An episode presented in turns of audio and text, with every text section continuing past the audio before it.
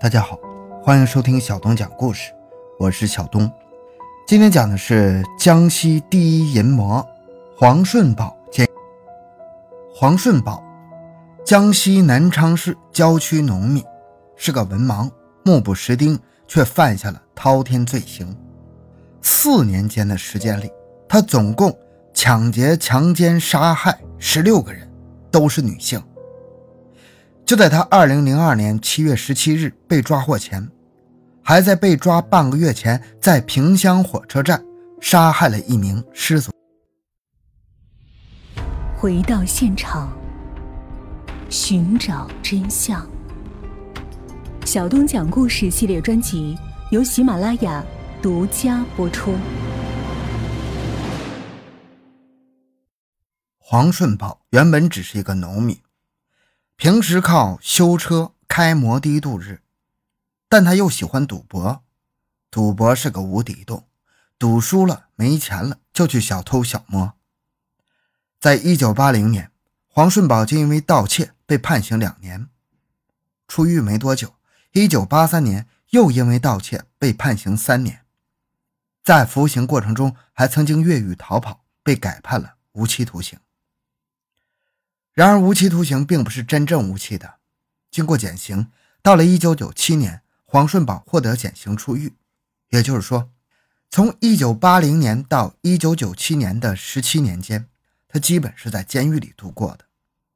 这么长时间脱离社会，出狱后的黄顺宝更加难以融入，手头又没钱，就又动起了歪脑筋。这回他已经不满足于偷鸡摸狗。开始动起了抢劫的主意。一九九八年五月底的一天晚上，黄顺宝经过踩点，蹲守在一条菜农运菜的小路上。菜农起得早，每天凌晨就要起来将蔬菜运到城里出售。而这条村路人迹罕至，正是实施抢劫的理想地点。第一个受害者是个三十岁左右的女子，被黄顺宝用砖砸晕之后拖到江边，期间。女子曾经苏醒，被残忍的黄顺宝再次击打，生死不明。黄顺宝搜到了一百多块钱之后，对该女子进行了性侵。更让人愤怒的是，完事之后，他将生死不明的受害者推入了滚滚奔流的赣江之中。这是黄顺宝杀害的第一条人命。随后，为了躲避风头，黄顺宝跑到南昌干起了老本行——摩的。没过多久，由于在跑车的过程中与一位年轻女子发生冲突，黄顺宝吃了亏，怀恨在心。他经过盯梢，发现了该女子的踪迹，在一个偏僻的地段下手将女子活活打死，然后抢劫了一百多块。杀害了两条人命之后，黄顺宝已经没有任何顾忌了。在一九九八年五月到一九九九年十一月，短短一年多的时间里，黄顺宝就在南昌附近杀害妇女。达十三人，而且他杀人完全是随机的，各种年龄、各种职业，只要有机会、有条件，他就会伸出魔爪。受害者中有十七岁的保姆、哺乳期的母亲、卖淫女，还有他的同行一个开摩的的女司机，并且黄顺宝的杀人手段十分凶残，每次都会对受害者进行性侵，甚至是侵害尸体，可以说。他已经成为了一个变态杀人狂，而警方对黄顺宝的追捕一直没有停止。由于黄顺宝会修自行车，能熟练的驾驶摩托车，很能吃苦，又有很强的独立生存能力，先后在上海、福建、杭州、赣州、广东等地流窜逃亡，多次逃脱了追捕。两千零二年六月底，黄顺宝犯下了最后一桩命案，那是在萍乡火车站附近。黄顺宝奸杀了一名失足妇女，这是第十六位受害者。接着，他又逃到宜春，在宜春的一个录像厅内，黄顺宝被人认出，向警方举报。民警赶到录像厅，将其抓获。至此，黄顺宝的罪恶之路走到了尽头。咱们来回顾一下黄顺宝犯案的细节。一九九八年五月，从监狱里放出来不久的黄顺宝，终日无所事事。每天在村中游手好闲，可这毕竟不是长久之计呀。手头的拮据使他整日盘算着如何搞到钱财。黄顺宝发现扬子洲乡的菜农每天凌晨就起身，将蔬菜运到南昌出售。这个时间也正是路上人迹罕见之时。黄顺宝决定抢劫菜农。五月底的一天，黄顺宝蹲在扬子洲庙后村往南昌去的路上。夜色中，黄顺宝掩饰不住内心的慌张，不停地抽着烟，等待着机会。凌晨三点左右，远处传来一阵自行车的蹬踏声。黄顺宝立即压灭手中的烟头，屏住呼吸，摸起一块砖头。见骑自行车的是一位三十岁左右、体态较胖的女子，便跳了起来。他手中的砖头对着骑自行车的妇女头部就是一击。突遭猛击的妇女还没来得及哼一声，就连同自行车一起倒在了路边，昏死过去。黄顺宝抓起她的双腿。就往路边的堤下拖去，一直拖到赣江边的沙地上。黄顺宝再跑回到案发地点，将该妇女骑的自行车也推到了赣江边。当他推自行车来到该妇女身边时，见她苏醒了过来，黄顺宝就跳在她身上，压住双手，将她的头部压进沙地里。不久，该妇女挣扎了几下，便不再动弹。黄顺宝手脚慌乱地在该妇女身上乱摸。然后从长裤口袋里翻出了一百多元的现金，也许就是在摸钱的时候，黄顺宝摸到了女人的身体，色心大起，然后竟然将该妇女的衣裤扒光，实施了奸尸。警方在审讯黄顺宝的时候，发现一些细节：这个妇女是他十六条命案中的第一个人。当时杀了他以后，特别是将他从路边拖到八十米远的赣江边的时候。他的手脚不停地颤抖，八十米路也是拖拖停停。实施奸尸的时候，他在一旁休息了十多分钟，等到平静了慌乱的心和颤抖的手脚之后，才动手。事后，黄顺宝将还不知是死是活的妇女推下了滚滚奔流的赣江。犯下了第一条命案的黄顺宝，惊恐地在家里躲藏了一段时间，见警方没有找到他。就开始在南昌跑起了摩的。一九九八年初夏，黄顺宝开着摩的停在青山路口候客。不久，一位年轻的小姐叫了他的车到江西纸业集团公司，谈好价钱之后，这位年轻的小姐坐在了黄顺宝的后面。当行驶到青山路立交桥下时，对面开来了一辆三轮摩托。也许是黄顺宝的车技不精，他躲闪不及，坐在摩托车后面的小姐的脚。被刮开了一道血口，见自己的脚受伤，小姐决定不付车费，还由黄顺宝拿钱给她治脚。黄顺宝自然不答应，于是该小姐立即打电话叫来了五六个朋友，狠狠地收拾了一下黄顺宝，并要黄顺宝赔偿五千块钱了事。被揍得鼻青脸肿的黄顺宝最后凑了一千七百块钱赔偿了那个小姐。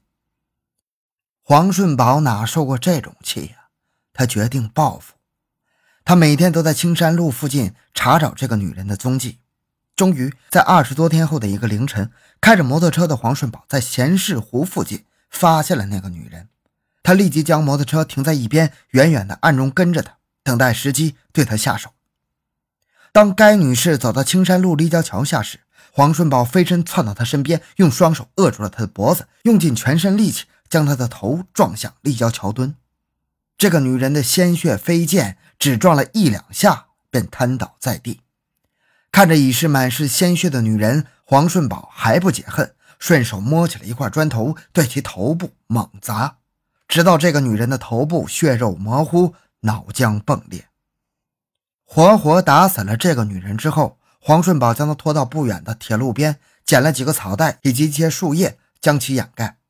转身离开几步之后，黄顺宝还是感觉未解心中之恨呢。又回到女尸身边，抓起一把灰土与垃圾，扒开了女尸的裤子，塞了进去，然后又抢走了这个女人的挎包内的现金一百多块。如果说黄顺宝的第一次杀人是为了钱，第二次杀人是为了发泄憎恨的话，那么在接下来的十多起杀人案中，他已经成了一个杀人如麻的变态狂。从一九九八年五月到一九九九年十一月，一年多的时间内，黄顺宝在南昌市附近杀害妇女就多达十三个人。受害人有十七岁的保姆、哺乳期的母亲、卖淫女，甚至连开摩的的女司机也难逃其魔掌。五月底的一天，逃窜了近四年的黄顺宝在宜春的一间出租屋内，窗外的雨声让他感到丝丝的恐惧。他简单收拾了一下随身物品，准备窜到萍乡躲藏。下午六点钟，当他来到宜春原仙台车站等车的时候，同在站台上等车的一位女子引起了他的注意。对女子早已产生憎恨的黄顺宝，假装问路与该女子聊了起来，并强行将女子拖到站台边的一家小饭店内共进晚餐。雨一直下，在饭店躲了一个多小时的黄顺宝自吹是生意人。到这儿来是要接货款，要到萍乡去。得知该女子同路之后，便打了一辆三轮车，一起向萍乡方向驶去。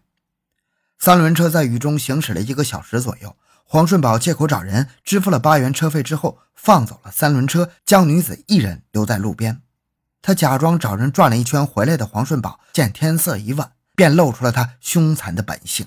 他从包内。摸出了一把寒光闪闪的砍刀，对着该女子的前胸，恶狠狠地喝令她到路边的树林中去。在黑漆漆的树林中，他逼着女子掏出身上的钱财，见身上只有五十多元，便动手拉下了该女子的耳环。这个时候，黄顺宝是杀人如草芥呀！他扒光了该女子的衣服后，从她身后用衣物勒住其脖颈。见他不停的挣扎，便将其扳倒，用脚踩在他的颈部，直到该女子不再动弹。变态狂魔黄顺宝在奸尸之后，简单的用树枝将其尸体遮掩，便来到路边打了一辆面的，回到了宜春。就在警方抓获杀人狂魔黄顺宝的前半个月，也就是六月底，黄顺宝在萍乡火车站附近对一名卖淫女实施了疯狂的奸杀。那天晚上十一点。逃窜到萍乡的黄顺宝在火车站附近游荡，这个时候，一名三十岁左右的女子来到他身边，问他是否住旅社。在得知有小姐服务之后，黄顺宝跟着这个女子进了一家旅社。两人一番云雨，筋疲力尽的黄顺宝搂着这个女人倒头便睡。凌晨两点多，黄顺宝爬起身子，从随身的行李里拿出了一把一尺多长的砍刀，架在那个还在睡梦中的卖淫女的脖子上。该女子惊醒后，被眼前的情景吓呆了，一再祈求黄顺宝饶她一命。杀人如麻的黄顺宝见其拿不出钱来，就将床单撕成条状，将他双手反绑于身后，按在床上，并从其身后用床单勒住了该女子的脖子，单足跪压在她的背部，直到其不再动弹。杀了该女人之后，黄顺宝在卖淫女包内只搜到了几块钱的硬币，见只有几块钱的收获。黄顺宝顺手又将隔壁房内旅客的一部三星手机偷走，匆匆逃进夜色中。到了天明，黄顺宝还回到案发地，见围了很多人，还有公安在场，便连日逃回了宜春。在宜春，这个杀人狂魔走到了尽头，栽进了警方之手。好了，这个案件讲完了。小东的个人微信号六五七六二六六，感谢您的收听，咱们下期再见。